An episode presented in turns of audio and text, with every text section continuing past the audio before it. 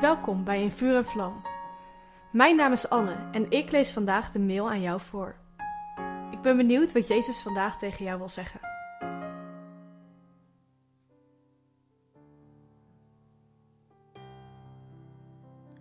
Hoe kunnen we deze serie beter eindigen dan hoe we hem begonnen zijn? God kennen is het doel. In deze serie zijn we alle negen gaven bij langs gegaan. En ik hoop dat je er veel van hebt geleerd. Samenvattend geef ik ze hier allemaal nog een keer op een rijtje. De gave van profetie, de gave van tongentaal, de gave van het vertalen van tongentaal, de gave van wijsheid, de gave van woorden van kennis en de gave van onderscheiding, de gave van geloof, de gave van genezing en uiteindelijk de gave van krachten en wonderen. Uiteindelijk zijn al deze gaven bedoeld om God beter te leren kennen of om Hem bekend te maken. Dat is namelijk waar ons hele geloof om draait. Je kunt alle gaven bezitten en de mooiste wonderen meemaken, maar als je Hem niet kent, heb je daar helemaal niks aan.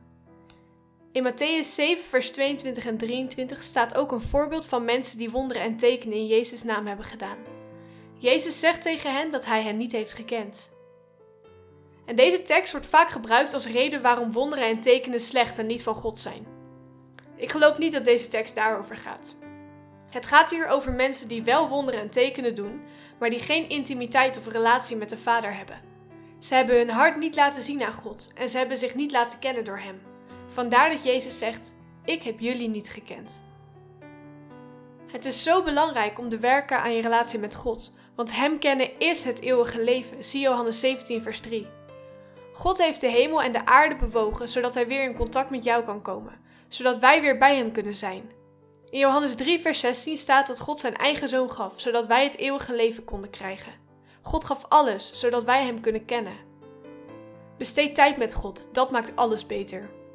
Je wordt daar een beter mens. Je vindt vrede, liefde en alles wat je nodig hebt in Gods aanwezigheid.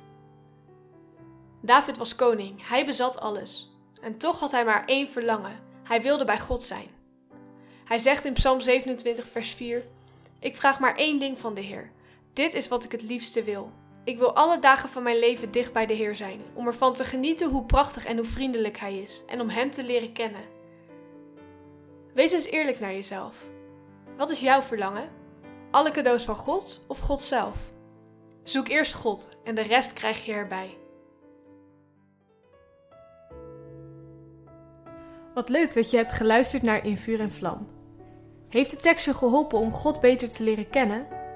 Deel In Vuur en Vlam dan met je vrienden. Meld ze aan op streef.nl slash in vuur en vlam.